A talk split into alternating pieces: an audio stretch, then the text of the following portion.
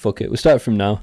Uh, welcome to sort of interesting. It's a podcast about uh, history and stuff. I'm Charlie. Boss. Yeah, it's boss. Alex.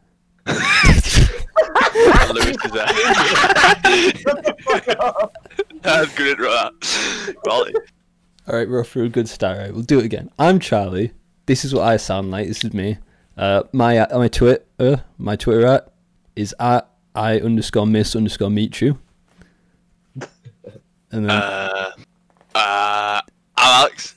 My Twitter app is alex50. Uh, that's it. Nice. I'm Lucas. I'm the only one that sounds American, and uh, my Twitter at is at I. Uh, fuck. Just good chat, not knowing your own Twitter app. Go off. I know. It's like I don't like. Okay, at M I A D O L U K A. Boss. all right, I'll you know what? I'll just put it in the description, and then they don't have to go back and listen to that.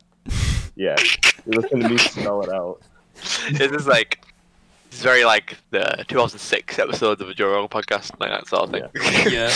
Oh, I didn't even listen to Joe Rogan, so I don't even know like what Joe Rogan podcast is like. Well, you're not really. If you're not cool and bass like me and don't listen to all of his podcasts all the time, you wouldn't know. Yeah. But yeah, it's pretty. It's pretty sick. What do you mean? You just ask people if they've done DMT and seen the video of the monkey ripping that guy's nuts off. it's a good video. I've seen the video. It's pretty good. oh fuck, Jamie pulled that up. I was gonna give a bear could be a gorilla in a fight. He's like, I don't think we've seen the full strength of a gorilla. Alright, Alright. dude, we- alright, we gotta hurry Enough up. of 'cause. Luke's is on Joe board. Rogan. Okay, the, the first episode of this historical podcast is about ship fall down, later found. Uh, many drowned, unfortunately. Uh, it's about Titanic, but before we can talk about that, we gotta understand what an ocean liner is, right? Because that's what it was. Uh, an ocean liner doesn't really exist anymore, right? Because uh, why the fuck would they? We have planes. We have air- airliners. Uh, like a liner is a vehicle that exists to transport people across oceans in mass transit, pretty much. Uh, and planes just you know cheaper to build, faster, cooler. Quite frankly, ships suck. Um, Yeah. the the first like I've never been on a ship before. I'd fact. argue against that. I think it's pretty sick, but yeah. no, I've never been like on a cruise or anything, so I, I I've, mean, a cruise is I- pretty I've- weird. I've been on ferries, and then I read an article, like a first-hand survivor article about the Estonia, and uh, and never again, Fair. never again. Um, who, who who was that guy who was driving like that ship in Italy that just like tipped over? oh, the, Oh, the Costa is that the Concordia. Concordia. Uh, And that's on its own. Yeah, Well, uh, we got to do an episode just on the Coast Guard guy screaming at him in Italian. Get back onto your ship. right. Hey, I drive the ship. Oh fuck. okay. All right. So steamships, right? Industrial Revolution, start starting 19th century. Uh, before that, we just had sail ships, and they suck, right? Like just like sailing somewhere under under wind power, basically. You're you are as fast as the weather permits. Yeah. Um, the first steamship was one called the SS Savannah, and it sailed from Savannah, very imaginatively, in Georgia to Liverpool in 29 days. Uh, when I say it's a steamship, it was a sail ship with a steam engine in it. Oh, It, it, it didn't actually use the steam engine. was how did the how did it propel itself? It was a sail ship. Oh, what did the steam engine do? Just It's- sit there. well, it was just in it. Ah, this, is a 29 day voyage, and they used the steam uh, engine in it for 80 hours of that voyage. ah. That's like not anywhere near the majority of time. No, it was a waste of fucking time. Uh, like public reaction was just indifferent. Nobody cared. Um, but this caught the attention of a guy called Isambard Kingdom Brunel, right? best. Well, I think Brunel. I have good I have good memories of him. Uh, yeah, to history. yeah, well, that, that's before you read into him and realize he was just Elon Musk, but with a top hat. Oh no! Also, you just ruined all my that childhood memories about him. I mean, Ki- Kingdom Brunel. All right, we could talk about the fucking Great Western Railway. What a disaster that was. But he, he liked to build big things, and he decides, right, I'm going to build a big steamship. This one's got an iron hull though, so it's pretty cool. I think it was. A, I don't. It might have been wood. I don't really care. It was a paddle. It was a paddle steamer, right? Yeah. Because we haven't figured out propellers yet. This is uh, was this 1837? Yeah. They build the big, the Great Western. It's named after his railway, Great Western, uh, and it's like reasonably big. You know, it's like 250 feet long, like 57 feet across. It's pretty big. Is that in fathoms? We we strictly speak in ship talk today. Yeah, we're, Is there, we're is there a strictly fathoms measure of that for one? Yeah. it's, it's just ships only. Okay. Uh, so they build that, and this cuts the journey to uh, to New York from Bristol down to 16 days, which is pretty good. Yeah. It's pretty Yeah, that's pretty. That's much faster than 29 80 hours of steam. Exactly. This is pretty good, right? But they they scrapped the Great Western in 1856, right? That's only three years after he's uh, finished designing a new ship called the Great Eastern. Now, you, the thing we got to understand about the Great Eastern is a fucking unit, Like, how big we talking? 690 feet long. Jesus. That's That is a unit. twice as big as the Western. This is Yeah, an just issue, looking at right? a picture of it, I'm just like, holy shit, what is this? All right, It's why is there like six masts on? Because it, uh, because right, they're auxiliary masts because they're like, oh, what if the steam engines fail? Because you know it's it's 1856 and they're still kind of shit. So Back up. I just want to say some facts about this. There wasn't a, a longer ship than the Great Eastern until 1899. Jesus. The reason the- for this was because the Great Eastern sucked balls. Ah. Uh, it, it was just too big, right? Like when you build a ship that's like twice as big as anything else in the world, it's just kind of like uh, it's in the way. like ports aren't big enough for it, uh, or deep enough for that matter. So it, it worked as a uh, like an ocean liner, basically to Australia, I believe, until 1862, which you know from like 1856 it's not it's not long because Brunel died shortly after its maiden voyage, and the uh, the ocean line fucking people running it were just like this sucks. So the British government took it. They used it to uh, you know lay those transatlantic like wires and shit. Uh, after that, it just kind of bummed around for like thirty years. Nobody wanted it. Eventually, it was just broken up in eighteen ninety. Didn't it hit a rock at some It, point? it did hit don't a rock in 1862. It hit a rock it, on the near New York, right? And this opened a big gap in its hull that was nine feet wide and 83 feet long. The the total area of this this damage. yeah, I'm I'm like a beer and a half deep. Uh, I don't even have a drink. I'm gonna be fucking parched by the end of this. All right, so the, the the damage of this was sixty times bigger than the damage of the Titanic, right? So, Yeah. But the inner hull was fine. She sailed to New York the next day on her own steam. Uh, this is a side note. This ship was also too wide for the Suez Canal. Hopefully that'll never become an issue again. So this means I had to go around Africa. Oh, yeah, this wouldn't repeat itself ever. This this is something that will never come up again. Yeah. You go In around the. Cape like God intended. Exactly. okay, yeah, they break it up in 1889 because it's just commercially unviable to do fucking anything, right?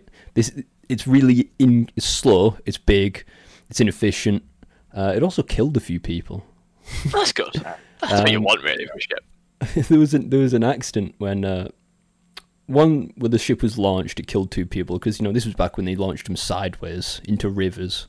Ah, yeah, yeah. Um, was, was there two men in the way, by any chance? I don't know if they were in the way or they were just killed by debris because obviously they push it off like a big wooden platform.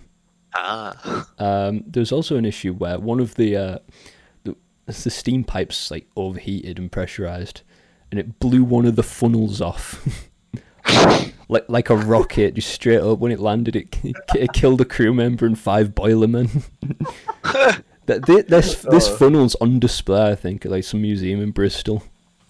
Yeah. Um, you can go see it. It's just, it's just a rust, rusted pipe.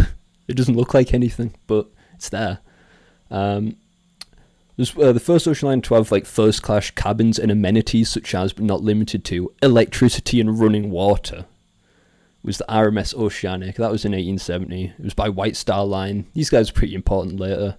Uh, I'm not going to touch too much on this, but this also had auxiliary sails just in case you know the steam engines stopped working, right? Uh, by the 1890s, we're getting to this right. The Germans are starting to get involved. Oh, Ah, best.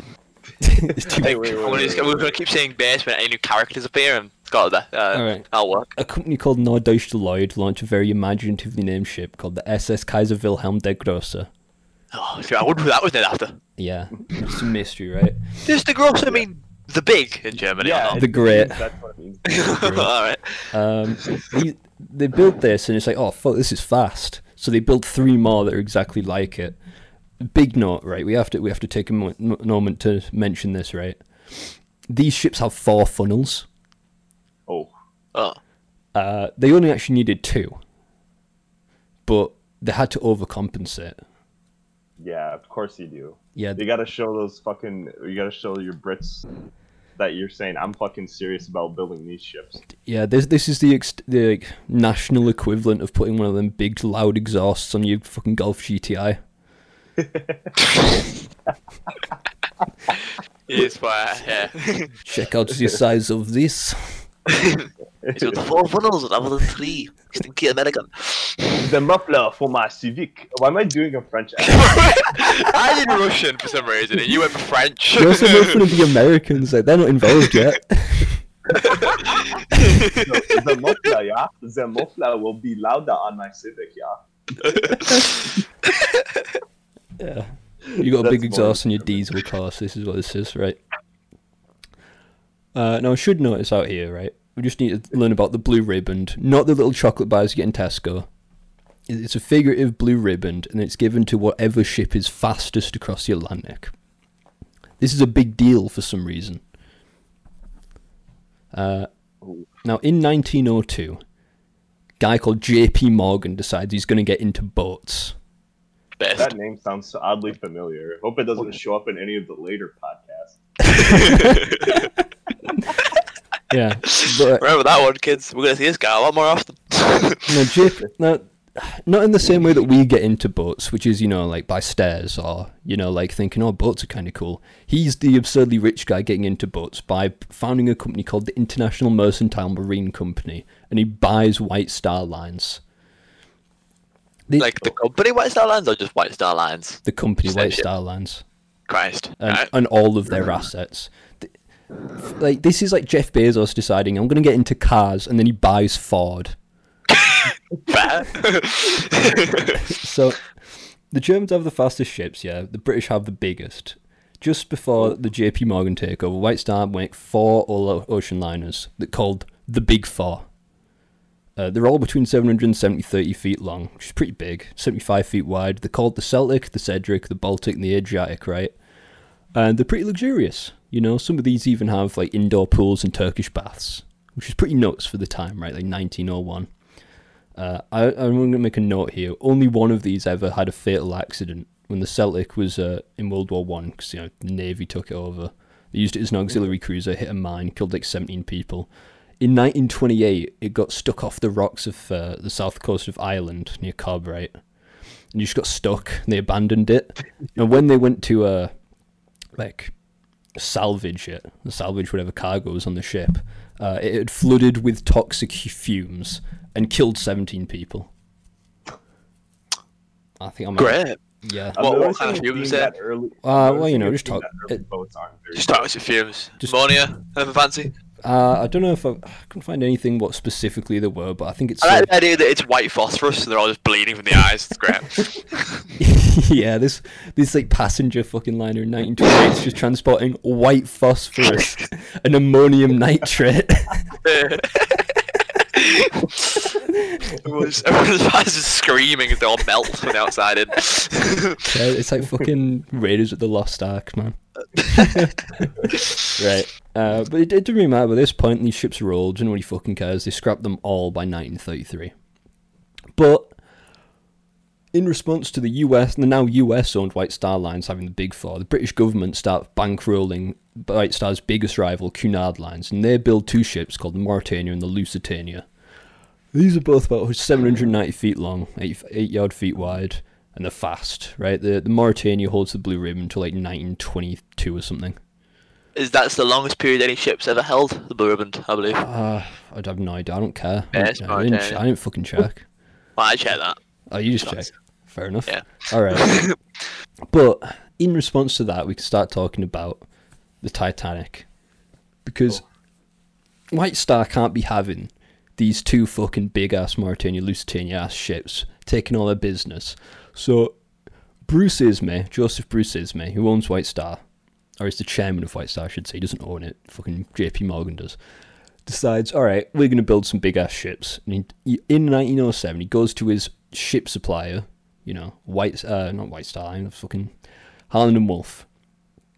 Uh, the Harland and Wolff basically just supply all the ships for uh, White Star Line because one of the chairmen for both companies, who is a guy we'll talk about later called Lord William Pirrie, he's a, he's a, on the board of both. So they go and order these uh, Olympic class liners. They're going to be made by Harland and Wolff in the shipyard. Uh, fuck, I've lost my notes. Right where I am. Just edit this part out. Yeah, But big. boat's big. Um, Yeah. All right. So Lord William Pirrie is going to oversee the design, right? And his nephew, Thomas Andrews Jr., who's a naval architect by trade, and he's the managing director of Wolff's design department, is going to design the ships. And then his deputy, Edward Wilding, is also going to help. He's going to like hold his crayons or something. And uh, Alexander Carlisle is going to be in charge of like the ship's decorations, equipment, and implementing an efficient lifeboat davit system a, a davit being, you know, the cranes that lower the lifeboats. Yeah. Um, and Lord William Pirrie, who does nothing, like he's he's just an aristocrat who makes money by being on the board of companies, right? He's just going to oversee it. Uh, Lord Pirrie is exactly who you think he is. He's got a top hat. He's got a mustache. He's born to a very rich pro-unionist family, or initially pro-unionist family. Has he got one of those wigs? Uh, maybe. Oh, best. Um, he served as mayor of Belfast for a period. He was pro-unionist, but uh, he decided actually I'm going to support home rule because it was better for his business. Uh, one of the main reasons Harland and Wolff operated in Northern Ireland, one of the main reasons uh, British companies would go to Northern Irish companies to build them there, is because of sectarianism. Things were cheaper to build in Northern Ireland because they didn't have to pay them as much. fair, fair. That is that is fair. Yeah. It is um, navvies, the Irish employees, I think they're called. Um, Yeah. really cheap labour. yeah, you know, based fucking distracting people from their rights with sectarianism. Very cool. Fair. Build some more ships. Fucking look at them, More ships. look at them fucking Catholics, mate. That's basically what they were doing every time they said, "Look, we keep dying building these ships. C- can we have like hard hats or something?" They're just like, "Well, oh, the fucking Catholics come here taking your jobs, mate." It's like the fucking like Wojak NPC meme. They just get angry. right. Uh, initial, all right. Eventually, they get a deal done for these ships, right? Uh, by 19, end of 1907. The final cost agreed for the first two ships, hulls 400 and 401, which will become Olympic and Titanic, is £3 million pounds in 1907. According to the Bank of England's inflation calculator, that's 370 million pounds today. So It's not money. yeah, so Big yeah, that's like a name. That's a Neymar and Mbappe for for you know for for Titanics. You could get PSG's attacking line. Fair. Decent chunk of change that you could get like a little bit of more than one sandwich with that money. You Yeah, got like what- two hours. You got like two hours in London. Yeah, it depends where you're getting it though. Uh, if you're getting if you're getting like a what an Uber Eats Subway, that, that's maybe like a six inch at least. Yeah. Yeah. Don't know if you're stretching that out. Uh, they also get plus five percent on top of that, you know, just profit fee. So you know, Harland and Wolff actually make money. Uh, the designs for these are signed 1908. They're put into uh, construction in the end of 1908. Titanic uh, begins on the Olympic December. Begins on Titanic in March. They're built side by side. Now, these ships are really big, right? They're so big that they have to demolish three slipways and build two new ones to accommodate them. And they have to build a big gantry to build them in. And the gantry's not there anymore. They knocked it down in the 60s to build a car park. Uh, but it, it used to be 230 feet wide, like 270, uh, no, 230 feet high, 270 feet wide, 840 feet long. It was built by the company that built London Tower Bridge. Whoa. Yeah, and the Forth Bridge in Scotland, you know, the big diamond red one. Fat down Yeah, right, yeah. yeah. It's paid bad times. Yeah, yeah. They have to paint it a lot, otherwise it looks like shit. Uh, Just anyways, but uh, yeah, I mean, it's true. that's another day. Right. So yeah, it's a big thing. It's like the biggest thing in Belfast, like by far. Uh, they launched the Olympic in October 1910, and it's registered in May 1911, and she completes a maiden voyage without issue in 1911. Very cool, interesting, epic. On a fifth maiden voyage, she's sailing through the Solent, the channel between Britain and the Isle of Wight, and she's sailing parallel next to the Royal Navy cruiser HMS Hawk. And takes it's basically it's the uh, equivalent of like driving a long car, taking a turn and not indicating Ah, or looking. They turn right, which is starboard in ship talk, uh, Yeah. and this surprises the commander of the Hawk. Uh, and his ship is a you know a Royal Navy cruiser. It has been specifically designed to sink ships by ramming into them. this is going well. This is, uh, sounds like it's going to be a good idea for this turning right here. It, it collides with the Olympic and tears two large holes in her starboard side. Uh, now, this collision floods two of the Olympic's watertight compartments. It twists a propeller shaft, but she's able to go out to Southampton because it's, it's not far away. The Isle of Wight's not that far from Southampton. Uh, no serious injuries. The Hawk suffered catastrophic bow damage uh, Oh. and nearly capsized, but it was repaired and then sank in 1914 anyway. I like the idea that while it's turning right, there's like Tokyo Drift music plays. Yeah. And like whip around. I, I like the idea because ships are slow. Like the sli- ships are really slow. This is probably happening in like slow motion if you're on the fucking bridge of the Hawk. Yeah. Do Mm-hmm. you think it, when they're on like the ships and they just see it coming, do you think they're just like, do you think they just like have a casual conversation or like? Yeah, there's not much you can do. It's very, uh, it's very inevitable thing a ship coming towards you because it's not gonna, it's not gonna happen fast, but it's Yeah. kind of difficult to stop suddenly. It's not gonna. s- Yeah, you probably sat on the bridge just like, oh, fuck's sake, man. Here we go. It's, a, it's just a fucking pain in the ass, isn't it? Yeah. Um, because the Olympic didn't sink and it was hit by you know a Royal Navy cruiser designed to sink ships. The the whole in, unsinkable reputation that it's garnered in the media and in yeah advertising, uh, just gets reinforced. oh, But it also highlights how they're just the size of these ships is an issue. It's, you know, they're a danger to the proximity of other ships around them, right? And the Olympic and White Star get blamed for the accident. They got a load of massive legal bills. They got the cost of repairing the Olympic and the Hawk. Uh, and also, the ship's out of service, not making any money. The Titanic isn't finished yet. So, you know, financially, they will never recover from this. Apart from very easily, because JP Morgan's, you know, footing the bill. And I, I think he can afford it. Yeah. Just like Yeah, little drop in the. I'd imagine he pond. could. Yeah, uh, the repairs took eight weeks. These are sped up because they replaced the Olympics damaged propeller shaft with a new one for the Titanic, which delays the Titanic's maiden voyage by three weeks. Now, they laid the keel for the Titanic in March 1909. You know, the keel is the the backbone of the ship. It's, it's, it's the Yeah. bottom structure that runs across the bottom of it. Yeah. Uh, and then they build the rest of the ship on top of this, and like a big, big steel frame, like you know, kind of box girder style. And they, Big steel rests the ship's got them. yeah, yeah. And they, they rivet 2,000 roll steel plates to make the ship. Um, these, these steel plates are pretty big. They're like 6 feet tall, 30 feet long. They weigh up to 3 tons each. Uh, depending on where they're going on the ship, they're like an inch, inch and a half thick. Yeah. Uh, now, obviously, welding doesn't exist. And welding's pretty cool, but they haven't figured it out yet. So they got to rivet these big steel plates together. Rivet to like little screws. Lord. Yeah, they're like little screws. You punch them into a hole, but you know they're permanent because when you punch it in, it deforms the screw end under the plate, keeps it in place. Uh, most of these are put into place on the Titanic by hand with big, well, not by hand, with like big rubber mallets. You know, but obviously that's up to like manual labor. People are a lot better at fucking things up, especially when you don't pay them very much. Yeah. Uh, the three million rivets on this ship, they're at twelve hundred tons overall, just you know for the rivets. Uh, now we've got to talk about workers' rights and workers' conditions. Yes.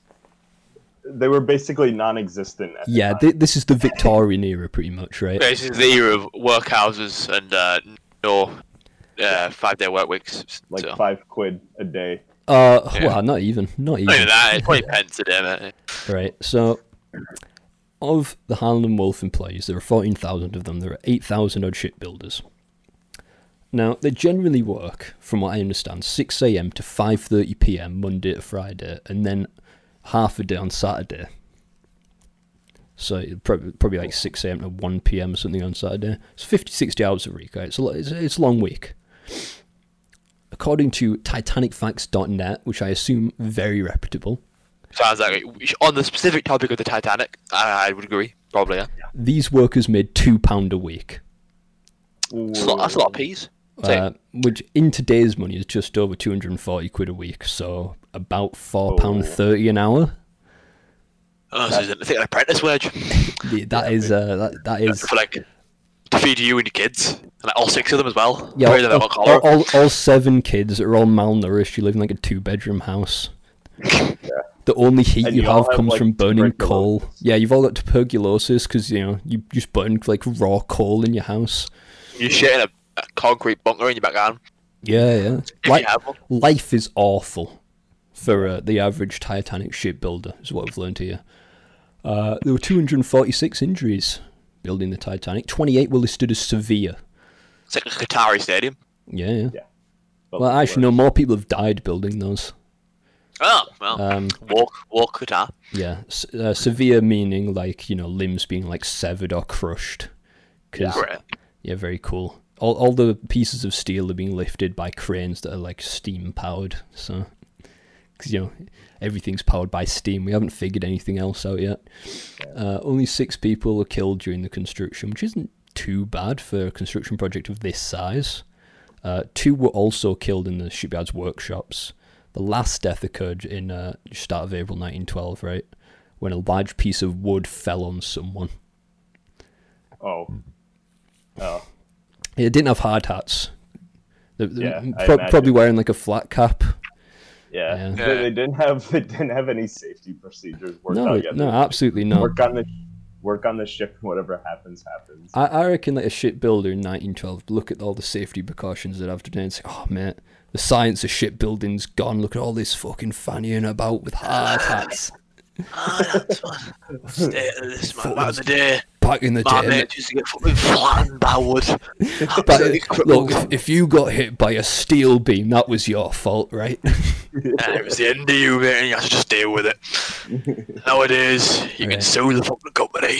Disgrace. we'll go back to talking about sectarianism, right? 1911, a census, a census finds that what a transition. We'll we'll cook that out. That can be the uh, the uh, fucking no, ad- no, keep it in. Keep No, it in. No, Get no, no, no. I, Yeah. I'm saying I'll cut it out. I'll say I'll cut it out and make an advert, and we'll put it on Twitter. Just be like, all right, we'll go into talking about sectarianism. yeah, uh, a census finds in 1911 of about of six and a half thousand shipbuilders in Belfast, about 500 are Catholic, and these guys just get the fuck kicked out of them. Like they got it bad. Uh, they get paid less. They get run out of town like quite frequently. There's a lot of history of just like whenever people start kicking off in Belfast about all workers' rights and stuff, the British government just respond by saying "fucking Catholics" and they kick them all out in the South Island.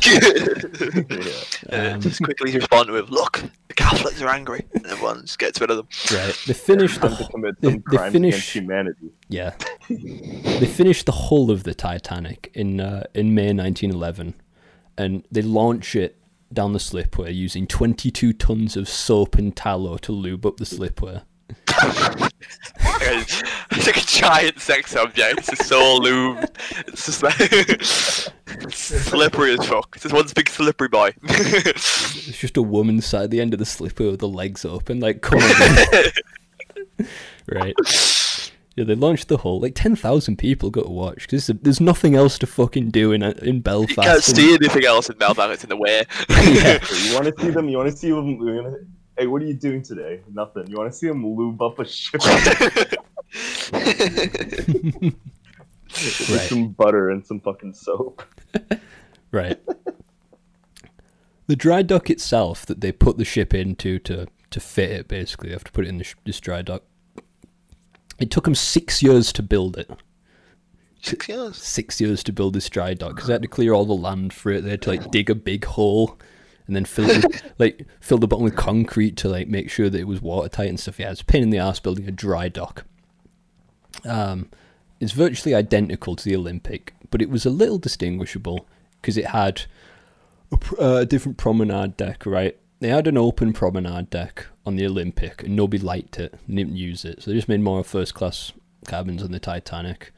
It also had uh, a fancier cafe for like paying first class customers. It's called the Cafe Parisien. Uh, these made the Titanic heavier than the Olympics, even though it was the same size, it had a better, a bigger displacement. Did it also have the word Titanic written on it It did. rather than the word Olympic? It did. Well, Oh, dep- depending on who you ask. Uh, it's a bit of Ah, a conspiracy theory that we'll talk about later. Um, but all said and done, Titanic weighed 46,000 tons had a displacement of 52,000 tons. It's 882 feet long. It's 92 feet across. And it's 175 feet high from keel to funnels, right? It is the largest ship in the world at the time. And Supposedly. supposedly. And at a time when this is the only way to cross the Atlantic, it's a, yeah, it's a pretty big deal. It's a pretty big deal. And there's only like two of them as well, because, you know, ships take a lot longer to build than like anything else. Yeah. Um, I mean, if you want like a modern day equivalent, imagine Boeing launch a new airliner, but there's three of them, and you have to be like Jeff Bezos rich to even go on it. Fair. Or, or like an obscenely poor Irish immigrant family who spent all your money on tickets to start a new life in America. Yeah. Uh, we talk about the decks. I don't know if they necessarily matter too much. There's eight of them, or ten, but only eight that passengers can use. You've got the boat decks at the very top. That's where the lifeboats are. Important, right? Because the Yeah. boat deck and A deck and B deck, these are like first and second class only. Yeah. Um, you got the A deck, that's the promenade deck. It expends the whole 550 length of the superstructure, which is like the building on top of the hull. Uh, and only first class passengers are allowed on this deck. No poors. It has cabins for first class smoke room, reading room, writing room, etc. B deck, that's the utmost level of the hull. It's got more first class cabins. uh, It's got uh, you know, some restaurants, some small small smoking rooms for second class and stuff. Uh, the the aft section or rear section of this B deck is called the poop deck. This is the part of the outer deck where the third class people are allowed to get their allocated segments of fresh air. this is where allow- they're allowed to congregate, and they will congregate later on. Oh, Uh, I hope it's a good congregation. Haha, you would be wrong. Ah. uh, C deck, that's the highest deck that runs length of the ships under the hull. Uh, it's got crew cabins, third class public rooms. It's where the majority of first class cabins are. Uh, D deck the first class reception room, first class dining, saloons, etc. Uh, more third class space. This is the highest level reached by the watertight bulkheads. So the bulkheads don't go all the way up to the, the height of the hull, which, will be an issue as they find out. E decks, just more cabins, third class dining saloon, swimming pool, Turkish bath, and kennels. Uh, two dogs survived the sinking of the Titanic. That's good news. That that's good. Most of most of the pets on board didn't make it, but two two first class dogs did. Alright. Oh, okay. They're One of the rich dogs were allowed to Well, yeah, survive. only the rich dogs. Yeah, there was a couple of first class passengers who were like, "Look, I'm not getting off the ship unless my dog comes with me." Do you think they had like? Do you think they had like stress dogs back then, like how they have like stress dogs now? No, because like- mental health didn't exist in, until like 1956. It was, it was called being sad because your wife didn't like you. Yeah, it's, it's, Yeah. it's called being sad because you know it's 1912 and everything's shit. Yeah. Yeah. Um, If you got tuberculosis, well, too fucking bad. yeah, and everyone's getting it because everything runs on coal. uh, F deck, small second, third class cabins. G deck, this is just above the waterline. G deck is the lowest deck to have passenger cabins. It's also got the extremely necessary squash cot. Uh, which I, is. I assume the squash cot was right next to the third class cabins. Fair. Uh, and then you've got post office and food storage, and then you've got the orlop decks and the tank top, right? This is just where the boilers are, the engines, the turbines, electrical uh, generators, and stuff. If you're on this deck and you have to rapidly ascend the ship, Baden. You're like, go for go for the squash carp. Sorry, chaps, just to do your game. Yeah. Go upstairs. It's a mistake, you believe. Do you think anyone ever fell down the stairs? Absolutely. anyway, probably some people building it, but he died. I imagine. Yeah, probably. This guy just falls down the stairs off like a platform, and then a platform of wood falls on him.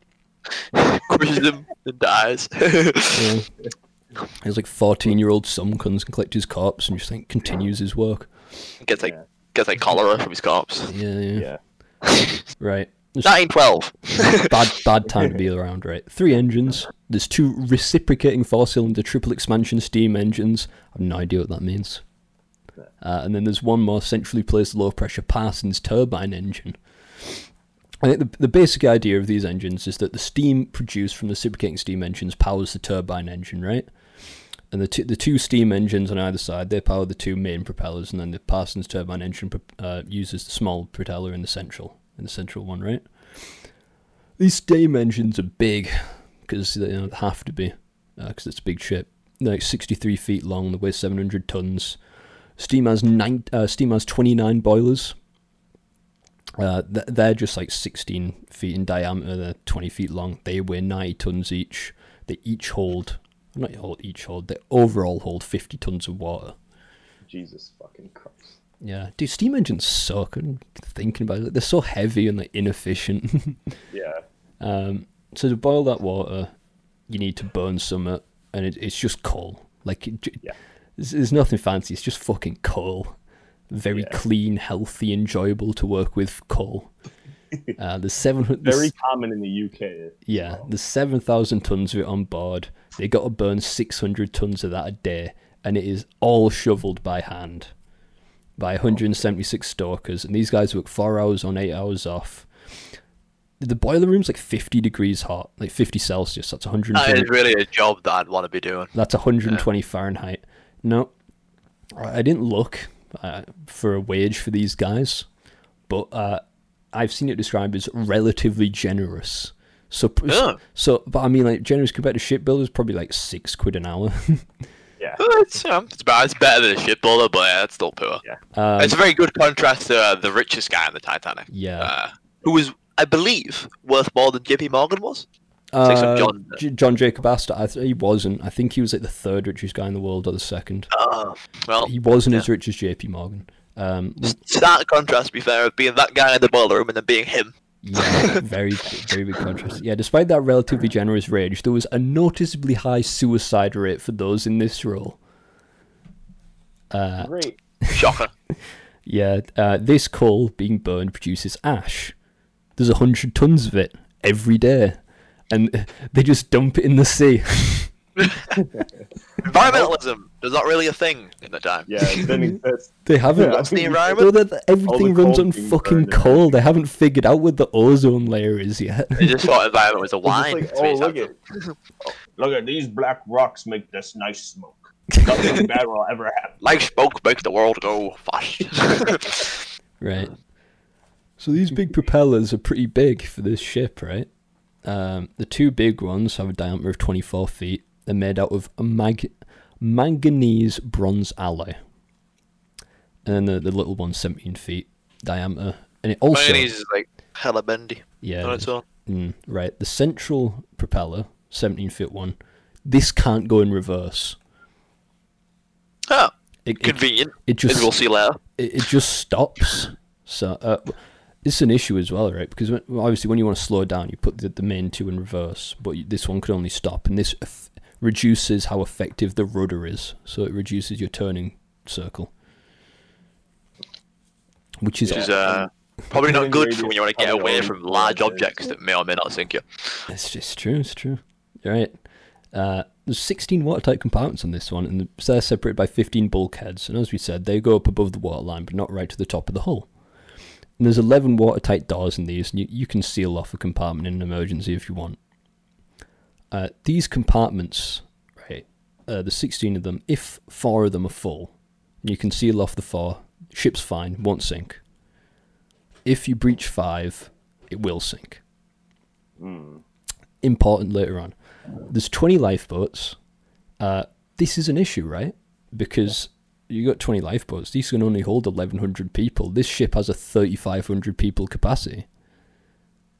But by I sure law, hope they put all the lifeboats everywhere and not just on one deck. or not just on the the air deck, the highest deck in the ship, where only the rich people are allowed. Yeah, that'd be uh, inconvenient. Yeah. Well, yeah. So there's only 20 lifeboats on board. There's only 20 because they're not by law. They're not needed to put more on. Right? They only need to put en- enough on for like a third of the capacity or whatever. Because at the time, it's not believed that like a ship this large with this many people on it can reasonably sink quickly enough without another ship near it.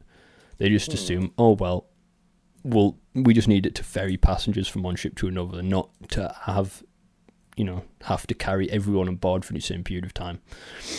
So there's 1,100 uh, space on lifeboats for 1,100 people, but there's 22 people, 20, 22 people on board. Ah, that'd be fine. 2,200 people on board, which is an issue. That's like 50%.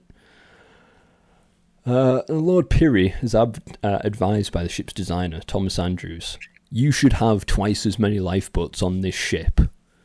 And Lord Pirrie goes, nah, nah, fucking nah. And they only put 20 on because they only had to have 20. Um, the main reason for this, like literally the main reason is, well, if we have too many lifeboats on the promenade deck, they'll get in the way of the view. Oh, well, that's that's the important thing, really, isn't it? The view uh, as well, but not dying. Yeah. I But just they're poor people, so do they really matter to the rich people? well, the- I just want to point out the view of what? Yeah. Yeah, the- sh- yeah, you're right. Southampton's docks. I mean, we've all been to that. I don't know if you have actually. I've not been. To that was a I've, complete lie. I've been to the south coast of England, but, But I I'm- can imagine it's not that pretty. uh, Yeah. I mean, I guess it depends on where you are, but it's just land, right? Like, Yeah, yeah, yeah. It's- I don't know. It's not like a cruise ship. It's not like you're going to stop in like Venice or something. Um, yeah, the view of what? It's a fucking ocean. There's there are stops on this. It's, st- it's stopping in Ireland and France, but not like nice Ireland and France. Just, just bits of Ireland and France. Yeah, it's it's mostly just to pick up like mail and stuff. uh, Man. nothing like actually important, right? Uh, it's also got a Marconi wireless telegraph system. This transmits Morse code messages for over 350 mile radius. This specific Marconi device is has a rotary spark gap, which meant that the ship has a distinct musical tone and it can easily be distinguished from other signals. But also, uh, this signal can interrupt other ship signals, which is why rotary spark gap transmitters were banned worldwide in 1934. Fair. Um, the wireless room, kind Point. This is on the, the boat deck. It's like right at the top of the ship, right? It's a little room. It's not that big. It's got two guys in it. So there's 3,500 people on board. There's room for 833 first class, 640 in second, 1,000 in third, and then just over 900 crew. Fucking such a waste of space, like 900 crew members on a fucking ship just to run it. Versus like what, like seven on a plane? yeah. Right. Uh, interior design, at least for the parts of the ship that first and second class would be used, based on high class hotels, you know, like the Ritz in London being a particular reference point. Uh, they've got various styles in here, from like Renaissance style to Louis XIV style. I don't know what this looks like. Uh, they all kind of look the same right now in real life. Um, but, you know, they probably look like boring and fancy. Because that's just what, you know, rich people in like 912 are into. Yeah. There is a seven foot deep saltwater swimming pool, which is Saltwater swimming pool. yeah, it's still full, you know. Oh, Oh, yeah. Uh, there's a gym, a squash court, Turkish bath, and an a la carte restaurant, which is run by a res- Italian restaurateur called Luigi Gatti. Uh, the- They serve um, seafood. I heard. they serve deep seafood. they served food. I had them. I, I I put pictures of the menus in the notes, and they're just not there. So, but I mean, like it was like a fourteen course or like fucking menu. Yeah, you had like typical rich food stuff. From what, I, if I remember correctly, the third class menu had just had gruel on it. That was one of the Well, options. That's good. As opposed to like caviar and poor people's fingers. Yeah, you could you could have like you could have like uh, rice gruel and uh, like fucking like biscuits and so on. I can't remember.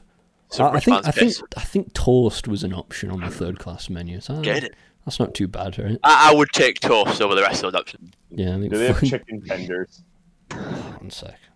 Right, I know I have the notes for this somewhere. Chicken nuggets on there. Yeah, I don't think they had chicken tendies on there, which is a shame. Ten Really. is the Titanic, yeah. I want it's a to I wanna point out, I put it in the chat earlier, it's completely off topic. I got KFC with a fam tonight. My, my nephew's nine, so he just gets chicken, popcorn chicken. My sister put a min- chicken mini fillet on his plate, and he said, I'm not eating that. It is the same thing as uh, as popcorn chicken. We had to shame. point no out. difference. It's, it's, it's, a, it's different shape. He- It's just a small. he's like, I'm not eating that. Right. Uh, let's see. All right. So the first class menu had hors d'oeuvres, oysters, like poached salmon, filet mignon, that that kind of thing. Flaming yan. Yeah, I fucking I don't know, dude. Nah, it's Philip Mignog. I, I've I've never been in like a, an upper class restaurant in my fucking life. Shocker. Yeah, shock, right? That's ah, maybe not true. I went to like a nice Burger King once. Um, this is uh, Alicante Airport. how do you know? right. Uh, second class. Second class was like the first class menu, but just a bit smaller. So it, ha- it has like fresh fish, rolled oats, fruit. I'm not kidding. It literally just says fruit. Uh, grilled ham and fried eggs, like fried potatoes, stuff like that. No, but you have to remember, like fruit in this time, like Oh, yeah, that's that's in- like exotic. yeah, that's insane. Yeah, yeah. If you're eating Yeah, things like, that oh aren't my God, potatoes, mate, like, All right, th- the third the third class menu had oatmeal and porridge, well, oatmeal Oh. porridge and milk, smoked herrings, which yeah, that sounds fair enough. Ham and eggs, jack potatoes, rice soup, uh, fresh bread, cabin biscuits, sweet corn, plum pudding, cold meat, cold meat. It's like just like slices of meat. uh, cheese. all right, not not together, but like cheese and pickles, fresh bread and butter, stewed figs and rice, and tea. And then uh, for supper, you had a choice of gruel, cabin biscuits, and cheese. Jesus Christ. Right, yeah, so, I mean, it sounds bad, right? Like third class on this ship actually wasn't too bad compared to like other ships at the time. Yeah. Like, normally, steerage class was just big open dorms with a bucket in the corner, but on this, you had like actual cabins for between two and ten people, which, uh, you know, a little bit better. Uh, Titanic sea trials began on the second of April, uh, just after they finished fitting it, and uh, and just passed them straight away. The, the tests pretty much just consisted of going up to twenty four miles an hour, and then stopping. Uh, was there any uh, dodging icebergs involved in the tests? No. not? no, Not yet. No. That would have been useful. that would have Yeah. been useful. Uh, Who there- needs to steer? You have the biggest ship in the world. You just- you just go through There's it. nothing that can get you. There is a there is a theory. I think the guy who found the wreck, Robert Ballard, he was like, "Ah, if the ship was crashed head on into the iceberg, it'd been fine." Yeah, fair. I don't know if it would have been. I guess it depends on the size of the iceberg. Right. There's 885 crew on board. These are the ones we need to know. Captain John Edward Edward John Smith, 62. This is his last voyage before retirement. Hmm. Lucky. Was it an enforced retirement or was it optional? No, he's just like 62, which is like 94 in Yeah. today's age. Oh yeah. he was around there, the officer beforehand, so Yeah. he'd been around. Been around for a while. He's uh, been around incident for a while. He's from Stoke on Trent. I, I lived in Stoke for a year, and there is a statue of him in Hanley. Uh, there's also a there's a brewery called White Star Brewery that was found like two months after they found the wreck in 1985, and I went The to uh, original Big Four, he was part of whoa, that. He was a, as a Celtic captain. that's crazy, dude. Was he the one who crashed it on the coast of Ireland? it would be quite funny if that was him. it definitely wasn't actually, because he died like 15 years before that happened, right? No fair. right. No, I, I went to this brew, uh, this like bar that had a load of breweries, uh, beer, beers brewed by like this Titanic fake company or whatever. Uh, I had a pale ale called Iceberg, and it fucking sucked. No, that's good. Yeah. Uh, like the iceberg, I suppose. It's Ah. fitting. Yeah, I don't know. Icebergs are pretty cool, I guess.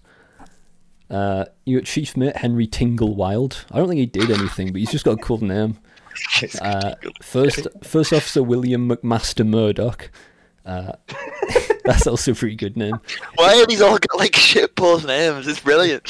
In in the movie, in the movie Titanic, he shoots Jack's mate Tommy and another passenger, and then kills himself. I like it's like disputed where this actually happened. Like he died in the sinking, and apparently, Second Officer Charles Lightoller said like, "Oh yeah, I know somebody that shot themselves that night," but like. Nobody knows, right? No one's ever gonna know for sure. James Cameron did have to apologize to Murdoch's family for it. Ah, that's Uh, good. Second Officer Lightoller we talked about him, he survived in a really badass way and then served in World War One, and then he was part of the Dunkirk civilian evacuation in World War Two. He died during the Great Smog uh, in like 1950 something. Oh yeah, in London. Yeah, yeah. Uh, you got the original Second Officer David Blair. Now, he he was dropped from the crew shortly before take uh, departure. He took the binocular cupboard keys with him by accident. Oops. Ooh, Ah, yeah, smart. see a bit of an accident, bit of an uwu. Uh, Should have should have uh, kept closer uh, check of that key. You think? Yeah, it Should've- might, should've- might come in should've use. watched it It might come, carefully. it might come in useful. Uh, and you got third officer Herbert Pitman. There's some notable passengers on here.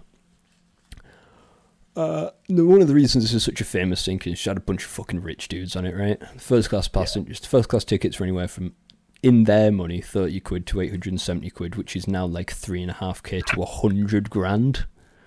Oh, Fair. I don't know, man. I've never spent like three and a half k on anything. yeah.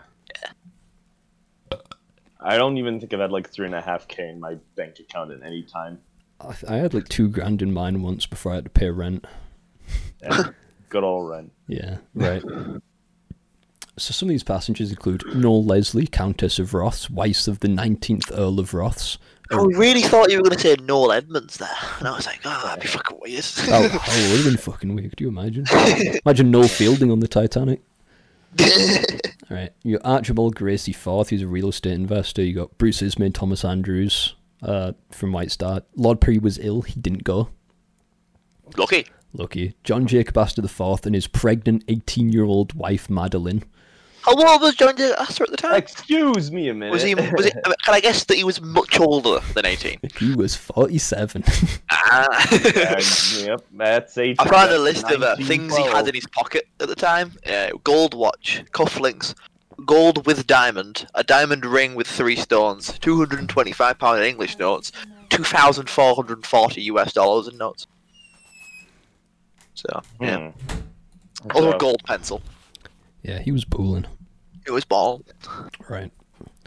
Yeah. He had a net worth at the time of 87 mil. Which Jesus. At today, the time, 87 mil. yeah, today that's 2.3 bill. Okay. Baller. Yeah, you got Benjamin Guggenheim. He owned Macy's department store, left an estate of two and a half mil, which uh, today is 66 mil. Fair.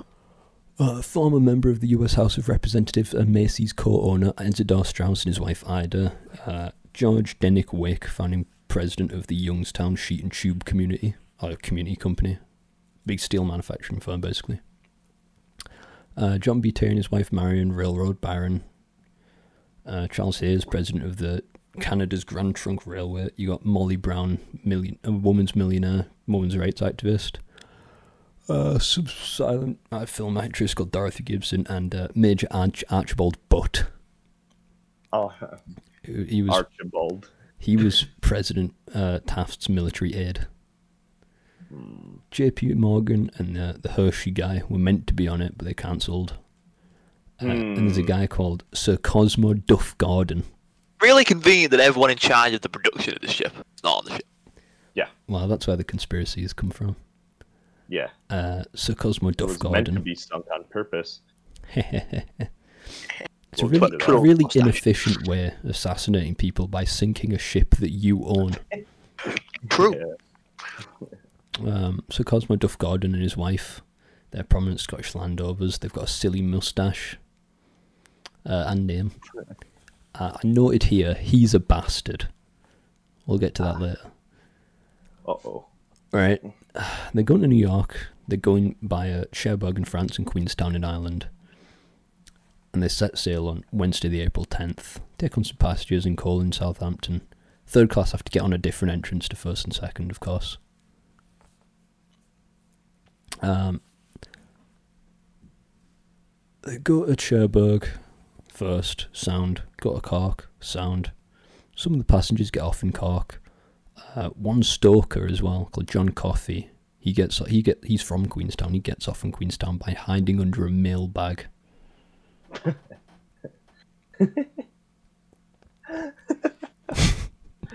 I don't want to be in the ship anymore. Let me just hide behind this mailbag real quick. First three days are fine. Hit a cold front 13th of April, some strong winds and waves, but nothing major. Everything's fine. 14th of April, very clear, very calm, uh, as the North Atlantic tends to be in April. Nearest land at this point is Newfoundland, so they're not far from the Arctic Circle, right? Yeah. There's a little fire in the coal bunker because you know it's coal. It just burns sometimes. Um, but this this is put out after ten days. This put has got put out on April fourteenth. Some people seem to think this weakened the hull, but you know who knows. Uh, Mm, I, I don't. Think, I don't know. It can, would make sense, I guess, but like, it's also like in a bunch of fucking. Uh, it's just like in a bunch of metal, so it wouldn't really. Like the heat would kind of be suppressed a bit, but I mean, I, I guess it like maybe expand it a little, but I don't know. yeah. Uh, Smashing a ship with an iceberg we get a hull. That's true. That's true. Uh, throughout the voyage, speaking of icebergs, they receive a bunch of warnings about icebergs in the Oh. area of the Newfoundland Banks. First at 9 a.m. on uh, April 14th from the RMS Caronia. Captain Smith is re- confirmed to have received this message at 1:42 and then 45. They get a message from the RMS Baltic and SS Amerika stating they're passing big icebergs in the immediate area of the Titanic. At 7:30 and 9:40 p.m., the SS Californian reports three large bergs. None of these messages get to the bridge. A Uh-oh. final warning comes from the Californian at 10:30 p.m. saying, "We've stopped for the night in an ice field." And the Titanic radio operator Jack Phillips replies, "Shut up, shut up. I'm working Cape Race." Uh, as standard practice of the time dictates, they continue at full speed.